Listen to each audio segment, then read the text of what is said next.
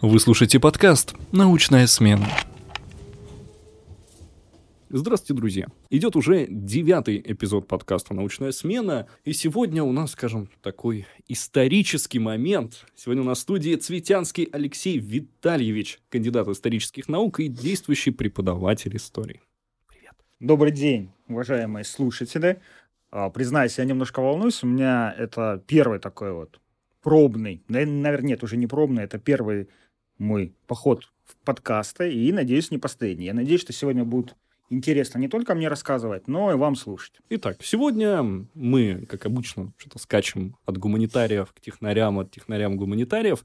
Сегодня у нас история на тебе сейчас большая ответственность, потому что здесь а, гуманитариев было меньше, чем технарей, разумеется. И технари, они такие, знаешь, люди всегда, они автоматически врываются и такие, вот, трехступенчатую модель э, Гиттенберга Вельферача расписал, и ты такой, угу, сидишь. А вот по поводу истории я, может быть, даже что-то и знаю. Поэтому как бы обмануть меня так просто не получится. И сегодня тема нашего разговора, нашего подкаста будет затрагивать, в принципе, как университеты, теперь учат людей истории. Как будут учить, как учили, зачем, для чего, и нужна ли нам вообще история, или нам стоит жить по заветам предков, которые будут пересказывать нам что-то, что было когда-то давно. Отлично, да. Я, я так понимаю, что мяч на моей стороне, и теперь э, слово мое. Хорошо. Я уже, на самом деле, пока ты говорил, я в голове уже настучал, что мне нужно сказать в ответ, теперь нужно это восстанавливать. Во-первых, да, буду максимально поддерживать сторону гуманитариев в, этом, э, в этой неравной борьбе и надеюсь, что мы гуманитарии будем брать не количеством, а качеством. Во-вторых, э, когда затронул фамилию Гутенберга, я вспомнил такой интересный факт, который мало кто знает про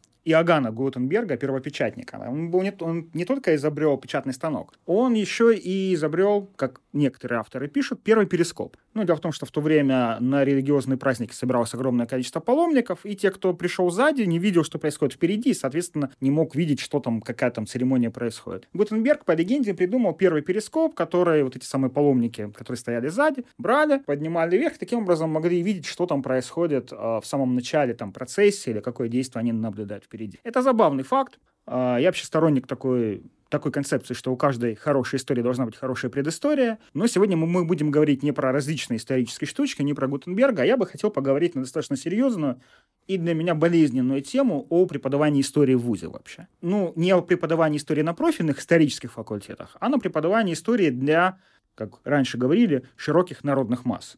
Ну, мы знаем, что э, в образовании, каждом образовательном стандарте обязательно прописан курс истории. Э, который обязательно ведется в том или ином качестве. Всем студентам, поступили вы на гуманитарный факультет, поступили вы на технический факультет, на естественно-научный, будьте добры, освойте эту дисциплину. И здесь э, важно, о чем нужно вообще говорить здесь. Об очень многом, честно говоря, у меня накипело, собственно, поэтому я сюда пришел с этой темой. Я действующий преподаватель истории, я уже достаточно давно веду э, курс истории. Я бы хотел обсудить какие, с какими сложностями, с какими вызовами мы встречаемся, что с этим можно поделать. Вопросов для меня здесь э, несколько. Во-первых, зачем мы вообще учим историю? Во-вторых, э, от чего зависит качество обучения? Как мне кажется, четырех факторов. От того, кто учит предмету, неважно, это история, физика или сопромат. От того, кого учат, то есть какого, простите за не самое удобное слово и не самое корректное слово, качество студенты, или как сейчас принято говорить в документах, обучающиеся, приходят в аудиторию от того, как учат, то есть какими методиками пользуются, какими техническими средствами, особенно в нашу эпоху дистанта это актуально, и от того, чему учат, наконец. История вообще достаточно сильно пострадала в советское время. Конечно, и повезло больше, чем генетики и кибернетики. Но, честно говоря, и исторические факультеты на самом деле были одно время закрыты.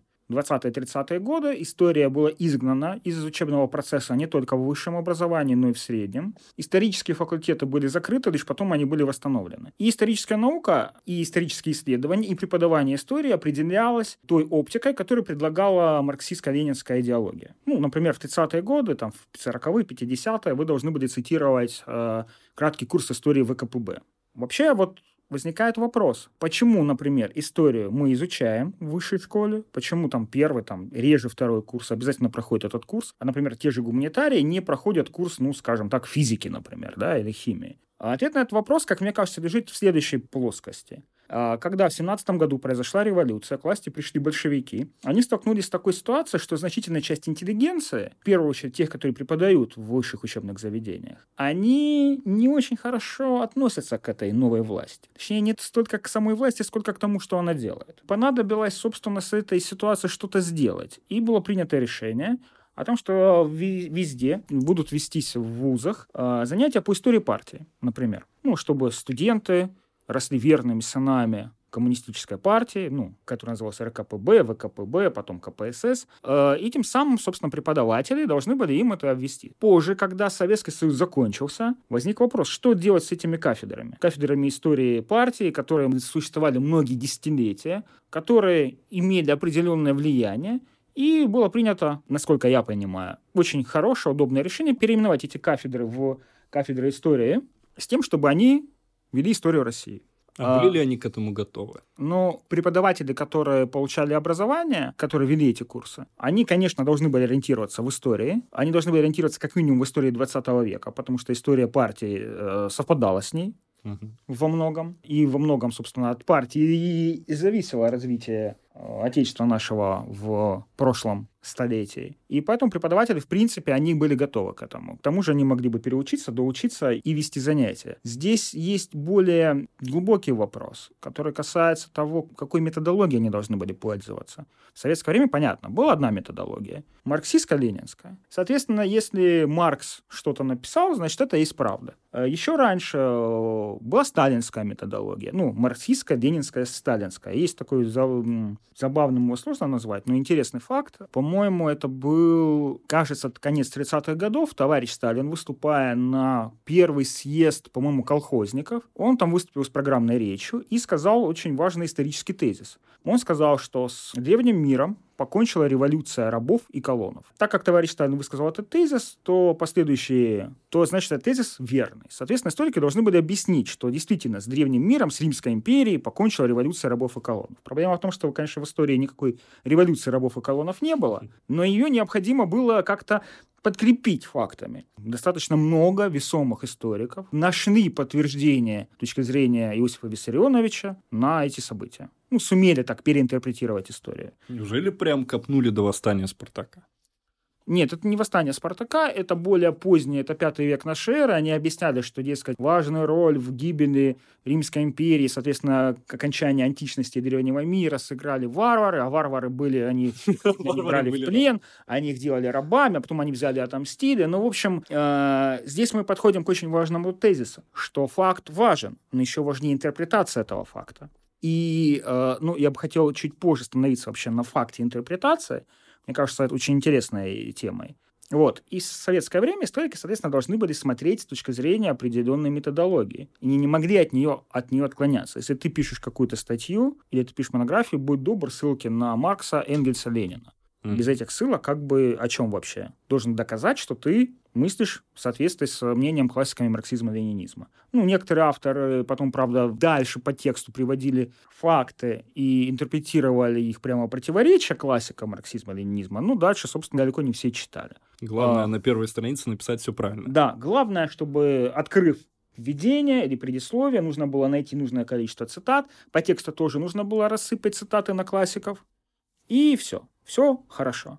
Нет, иногда вчитывались, у людей могли возникать проблемы, в том числе э, заканчивающиеся увольнением. После распада Советского Союза э, эти историки, которые до этого вели историю партии, они пошли вести историю России. Они должны были вооружиться новой методологией или хотя бы произвести ревизию старой. То есть нельзя было читать историю России как историю с точки зрения марксистско-ленинской методологии. Это лишь одна из методологий. Есть там теория модернизации, которая рассматривает историю человечества как э, историю модернизации, прихода традиционного общества общества к обществу модерна и так далее. Есть мир системный анализ, есть цивилизационный, есть э, цивилизационный подход, который рассматривает историю как историю отдельных цивилизаций, которые проходят э, свой путь развития от зарождения к э, гибели. И постепенно, постепенно, конечно, отход, отход этот произошел. Собственно, весь этот мой длинный спич был посвящен только одной вещи – рассказать, как вообще получилось так, что история осталась. А, другие дисциплины, например, э, культурология, фактически умерла. Она сейчас практически не читается.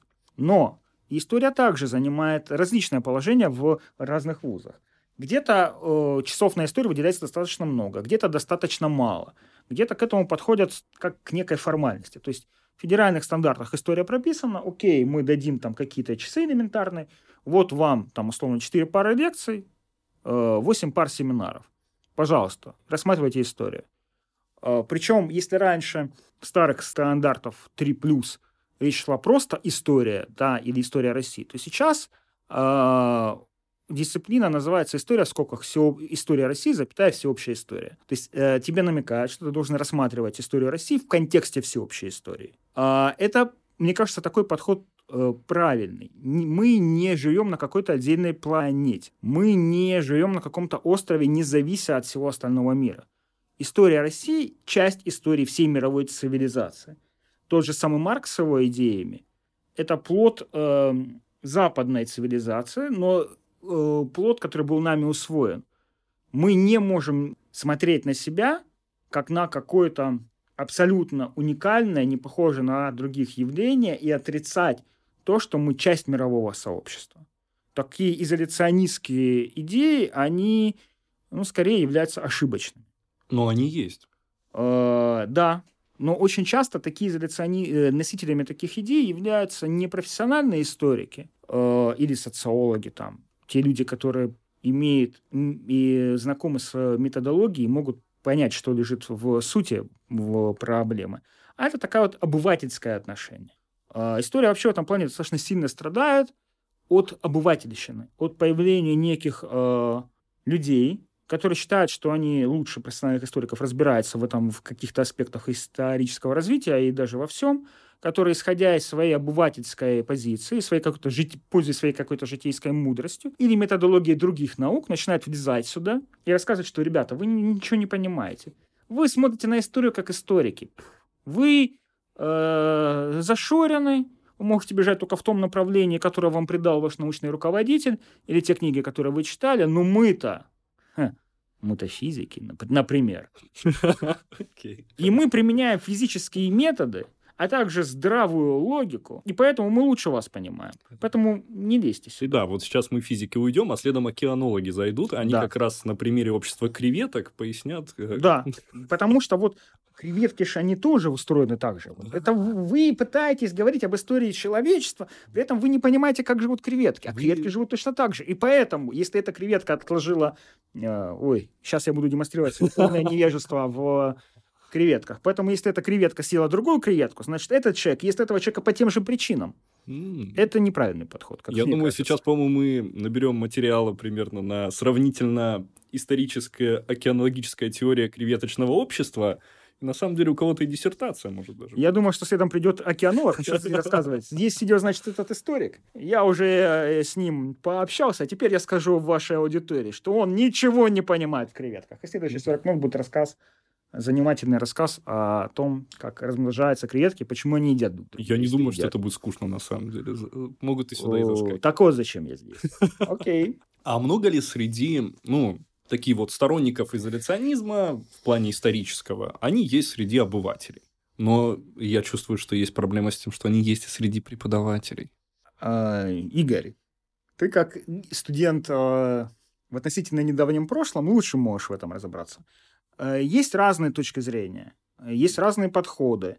Э, опять же, нельзя думать, что ученый или преподаватель, что он обезличен, mm-hmm. что у него нет своих личных представлений о добре и зле, что у него нет своих симпатий или антипатий, э, что он, в конце концов, он может быть религиозным человеком. Соответственно, он может смотреть на какие-то исторические периоды, на каких-то исторических деятелей сквозь призму э, той религии, к которой он себя относит. Но я думаю, из-за этого история на самом деле может сильно страдать, потому что физик с трудом может интерпретировать как-то лично для себя там закон Ньютона. Да, ты, ну, опять же, здесь нужно отличать исследователя от преподавателя. Если ты исследователь, если ты пишешь статью, монографию, разбираешь какой-то вопрос, то ты должен к этому подходить с эмоцией. Если ты разбираешься в теме, которая тебя не волнует, то ты ничего никогда не напишешь. Хорошего, дельного. Э, здесь должна быть эмоция. Ты должен либо, э, как говорили еще, когда я учился, Если ты пишешь, э, если ты пишешь текст по какому-то историческому персоналу, ты должен либо любить его, либо ненавидеть. Но при этом ты должен стараться быть объективным. Точно так же, когда мы говорим про отдельные процессы. Ты можешь к ним относиться внутри по-разному, но отношение тебя, человека, и тебя, исследователя, должно отличаться. Сложнее положение преподавателя. Когда ты ведешь занятия, э, ты должен подходить к этим, ты должен подходить к своим занятиям объективно. То есть ты не можешь транслировать какую-то одну точку зрения. Э, например, Иван Грозный был изверг, изувер, убийца, и вся его политика один сплошной провал, потому что я так считаю. Потому что вот я так вижу.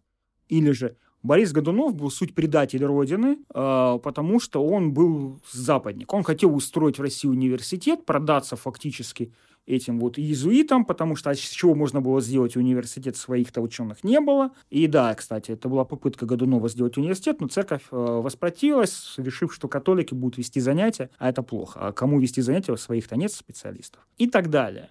Ты должен подходить к любому вопросу, пытаться подойти максимально объективно. И плохой преподаватель, на мой взгляд, делает сам выводы. Это задача студента сделать выводы. Здесь мы подходим к очень важному, очень, к очень важной проблеме. О чем, должна, о, чем, о чем должно быть преподавание истории? Вообще, э, что такое история как э, предмет? Очень часто она сводится к фактам. В 1861 году 19 февраля Александр II отменил крепостное право потому-то, потому-то, там было то-то, то-то, это дало то-то, то-то. Э, да, окей, причинно-следственные связи мы можем дать. Но главное, что, с чем человек выйдет с твоих, и после твоих занятий, не после конкретной лекции, после всего курса, важно, что у него в голове останется, как он будет понимать. Научить его понимать правильно или неправильно мы не можем. Это его задача, разобраться в этом мы можем показать, как это делать. Требовать на экзамене, на итоговой работе факта мне тоже представляется ошибочным. Это приведет просто к механическому запоминанию факта. Хорошо, таблицу э, умножения мы должны знать. Ключевые даты истории России, да, допустим. Хотя тут же опять вопрос, какие являются ключевыми, а какие нет. Но главное, что как ты будешь интерпретировать, как ты будешь понимать. И вот с этим должен выйти, э, как мне кажется, студент после занятий. К сожалению, пока эту идею разделяют далеко не все. Это означает, мне кажется, пересмотр вообще методики преподавания, а, отношения к предмету, выстраивание отдельных занятий, выстраивание общего и выстраивание итогового экзамена. Как это ставить, если экзамен нужен вообще? Я не могу сказать, что я такой великий революционер, и сейчас предлагаю максимально преобразовать преподавания хотя бы одной дисциплины. Нет, все это придумано до меня. Я просто являюсь носителем определенных идей, которые я здесь высказываю. Ну вот что должен сейчас, по сути, вот а, сделать а, преподаватель, который вот он хочет дать а, студенту самые правильные, не интерпретированные им, а наиболее кристально такие чисто выверенные знания. Но он же все-таки является носителем того самого, чему учили его, у его преподавателя была своя точка зрения, у его та своя точка зрения. Вот есть сейчас какой-нибудь план, как сейчас должен среднестатистический историк, преподаватель, ну, смотри, ты подходишь к очень интересной острой проблематике. Люди, которые учат, да? Те, кто, те, которые преподают историю. Ну, здесь есть такая очень интересная вещь. Ну, это, ну, как выглядит среднестатистический преподаватель истории, вот, э, с которыми я сталкивался э, за пределами нашего вуза, например. Это человек там лет 45-50, э, чаще старше, который закончил исторический факультет, иногда не исторический факультет, а пошел, прошел переподготовку по истории. Он, у него были какие-то свои идеи, пока он учился, они у него появились в голове, чему-то ему научили преподаватели, которые у него вели. Он написал диплом, защитил диплом, часть защитил диссертацию на какую-то, правило, узкоспециальную тему, которую студентам особо не расскажешь. Какими-то вещами он интересуется, у него есть свой взгляд на мир, своя картина мира, из которой он мыслит, и он с этим приходит в аудиторию. Он с этим приходит в аудиторию, допустим, 25-летним молодым человеком или 27-летним. Мне было 27, когда я начал преподавать. Некоторые мои студенты, там, за, за студенты-заочники, понятное дело, большей частью были старше меня. Между студентами-очниками и мной была разница в возрасте довольно небольшая. И мы могли там встречаться, например, встречаться в смысле видеться на каких-нибудь там э, на набережной, например, где я гуляю со своими друзьями, а не со своими в неформальной обстановке. Случайно, конечно, видеться. На рейв-клубе историков. Нет, в другом каком-нибудь. Нет, такого не было. А, ну, сейчас, кстати, очень забавно, что человек, который передо мной записывался у тебя, это мой студент, которого я учу на первом курсе. Этот человек приходит в аудиторию, начинают вести занятия. Здесь есть такой важный момент. Ты должен постоянно прокачиваться. Должен быть в курсе того, кто что сейчас пишет, допустим, по, там, по той дисциплине, которую ты ведешь. Это, блин, абсолютно понятная и ясная вещь. Но, Но зачастую она не работает. Но зачастую не она не работает. Потому что это нужно постоянно выходить из зоны комфорта, постоянно читать. На это требуется много времени. Э, при той обширной горловой нагрузке, которая есть, это достаточно сложно, но это необходимо делать. Без этого ты не будешь расти как профессионал. Ты должен постоянно отказываться от курсов, которые ты ведешь. Ну как отказываться?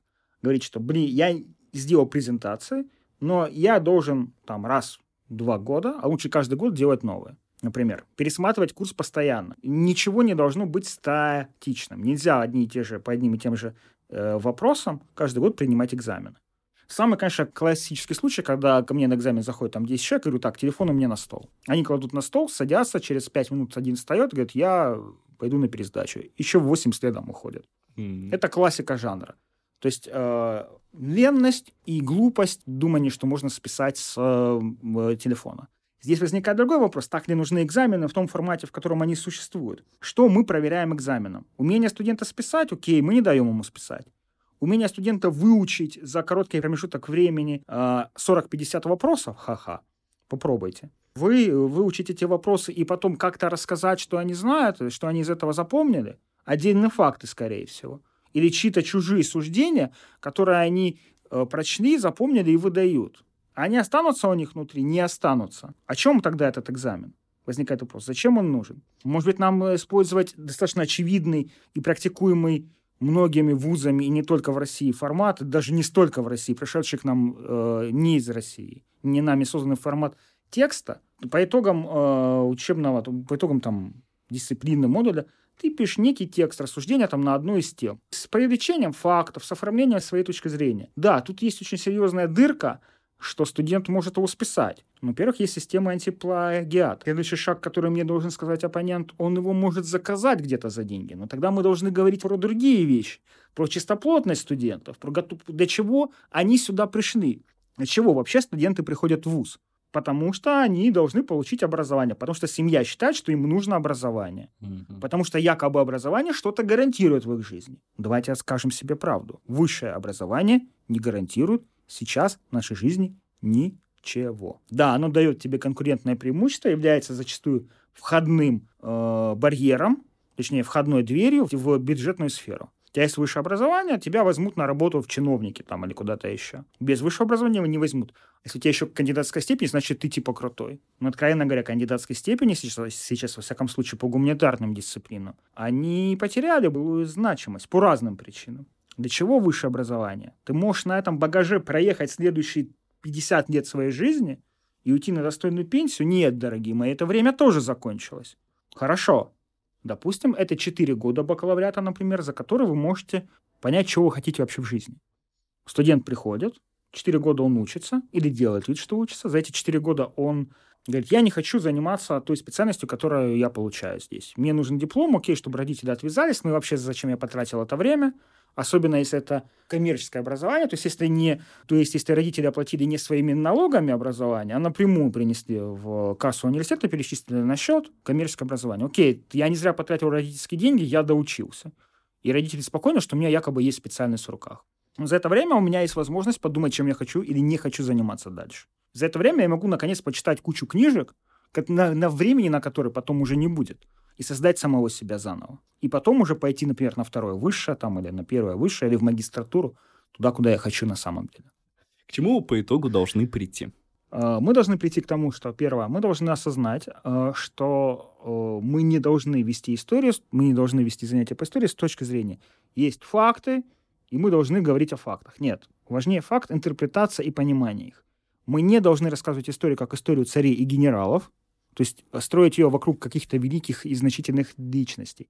Мы не должны рассматривать историю как историю там, внешней политики или как часто воспринимает историю России как историю государства. Например, первый крупный исторический труд, настоящий исторический труд, посвященный истории России, это Николай Михайлович Карамзин «История государства российского». Да, государство как явление в жизни, как, как институт играют важнейшую роль в нашей истории, но мы не должны рассматривать историю России как историю российского государства. Это как бы второй шаг, который мы должны, сделать после отказа от истории царей и генералов. Третий шаг. Мы должны рассматривать историю как историю только экономики, социально-экономических связей. Например, там вопрос социально-экономическое развитие России во второй половине XIX века. Окей, это важная экономика. Но является ли это базисом? Где здесь человек? Мы что, потомки Александра II или, или адмирала Нахимова? Большая часть предков каждого из нас были на протяжении многочисленных своих поколений крестьянами. Ну, у кого-то казаками, у кого-то там черкесами. И эта история этих предков и есть история, ну, нашей, наших семей, наших там далеких-далеких, далеких генеалогических предков.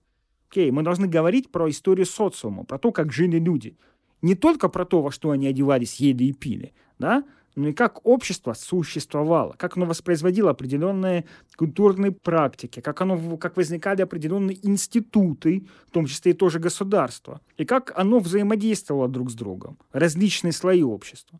Ну, возьмем, возьмем эпоху Ивана Грозного. Как, о чем обычно говорится? Говорится об опричнине, говорится о каких-то реформах. Да, окей, это важно. Говорится о борьбе Ивана Грозного с боярами, о том, как, как он кого, когда и где казнил. Где здесь общество? Где здесь обычный, как говорят некоторые политики и политологи сегодня, глубинный народ? Где mm. он? То есть Может быть, не прыгать по верхам самое главное. Да, мы должны понять, как именно социум существовал. В этом плане мне импонирует подача истории Швеции, где они стараются максимально уйти от, в своих учебниках, уйти именно от вот, э, истории элиты и истории государства, или бесконечных войн. шляпах. Да, и говорить о людях в не очень смешных шляпах. В страшных, такие потрепанные да. слегка. И в странной одежде грубой, которые э, зачастую были неграмотны, ели, и э, ели мясо, в отличие от людей смешных шляпах, гораздо реже. Вот именно социальные отношения мы должны ставить во главу угла. Какие-то, м- какие-то категории, которыми мыслили люди. Потому что когда мы описываем, например, какой-то циркуляр о кухаркиных детях, который запрещал детям лакеев, лавочников, кучеров и прочих получать образование, мы смотрим как бы через щелочку в комнату. А мы должны распахнуть дверь или окно, чтобы увидеть всю картину. Невозможно за короткий промежуток времени э, сквозь эти щелочки показать людям историю нашей страны. Это и не, тем более вписанную в контекст общемировой истории. В связи с этим у нас есть определенные, да и, в принципе, по любому предмету, нормативные документы, как, в принципе, должно идти преподавание предмета. А, ты высказываешь достаточно такие, ну, не то чтобы радикальные, но а, не связанные как бы с основной повесткой. Стоит ли нам завтра, сегодня провести реформу. Это достаточно несложно сделать. Нам не нужна реформа. Если мы откроем э, документы в ГОСа, да, угу. федеральные государственные образовательные стандарты, сейчас они третьего поколения, третьего поколения с двумя плюсами. То есть третьего, там, версия 3.2, например, да, как бы сказали бы технари или компьютерщики, то мы увидим, что там речь идет про что? Вот у вас есть дисциплина. История, в скобках всеобщая история, история России или история России, запятая всеобщая история. А вы должны ее дать. Вы должны закрепить за ней какие-то компетенции. Там, в стиле э, компетентность, там, значит, использовать знания истории для формирования своей гражданской позиции, формировать гражданские позиции, опираясь на исторические знания. Все. Okay. Все, что здесь описано что ты кладешь внутрь, какой у тебя контент учебного плана, твое личное дело. То есть все-таки а, дело именно в дело в личности, в личности преподавателя, что он сюда положит. Конечно, ну есть такая гипотеза, э, имеющая под собой определенные силы и очевидные основания, что, например, ты должен там технарям э, смотреть сквозь технические какие-то вещи, да? Угу. сквозь развитие там каких-то э, там рассказывать больше про промышленную революцию, про ткацкий станок, когда он появился, почему он появился, почему промышленная революция случилась именно в Англии, именно в это время. То есть это и так об этом нужно говорить. здесь нужно здесь акцентировать внимание именно на этих вещах. А, это тоже очевидно, полезная и понятная вещь. Поэтому мы можем менять стиль преподавания, менять контент преподавания в зависимости от того, как мы хотим. Есть более э, с точки зрения документов, да. например, мне кажется, что было бы полезно делать какие-то интенсивы. То есть не вот это вот стандартная пара лекций, пара семинаров в неделю, точнее, пара лекций раз в две недели, а собирать это в э, клубок. То есть, например, какой-то один день, если это позволяет расписание, выделять чисто под историю. Пытаться хотя бы экспериментировать с этим, чтобы понимать, как это работает. Нам никто не говорит, что история у тебя должна идти весь семестр. По идее, ты можешь ее сгрудить, например, там, в месяц и давать ее интенсивно за это время. И, возможно, результат от этого будет больше, потому что у тебя будет больше погружения в материал. Касается не только истории, касается любого предмета. Конечно, здесь оппоненты могут сказать, что определенная логика заложена в семестровом плане, в занятиях каждую неделю, там определенное количество времени. А, но, опять же, кто сказал, что эта логика работает именно так, как она должна работать? Окей. Сегодня у нас в студии был Цветянский Алексей Витальевич. Мы сегодня очень много спорили, подняли весьма острые вопросы с точки зрения преподавания. Кто такие студенты? Чего они хотят? Чего хотят преподаватели? Как они мыслят или как должны мыслить? И я думаю, что какие-то зерна сомнения или даже немножко так зерна желания познать историю по-настоящему мы сегодня зародили. Окей, okay, спасибо большое. Я надеюсь, что это было не очень скучно. И если вы добрались до конца, то действительно, это было не так скучно, как я опасаюсь. Всем спасибо. Любите историю, носите смешные шляпы.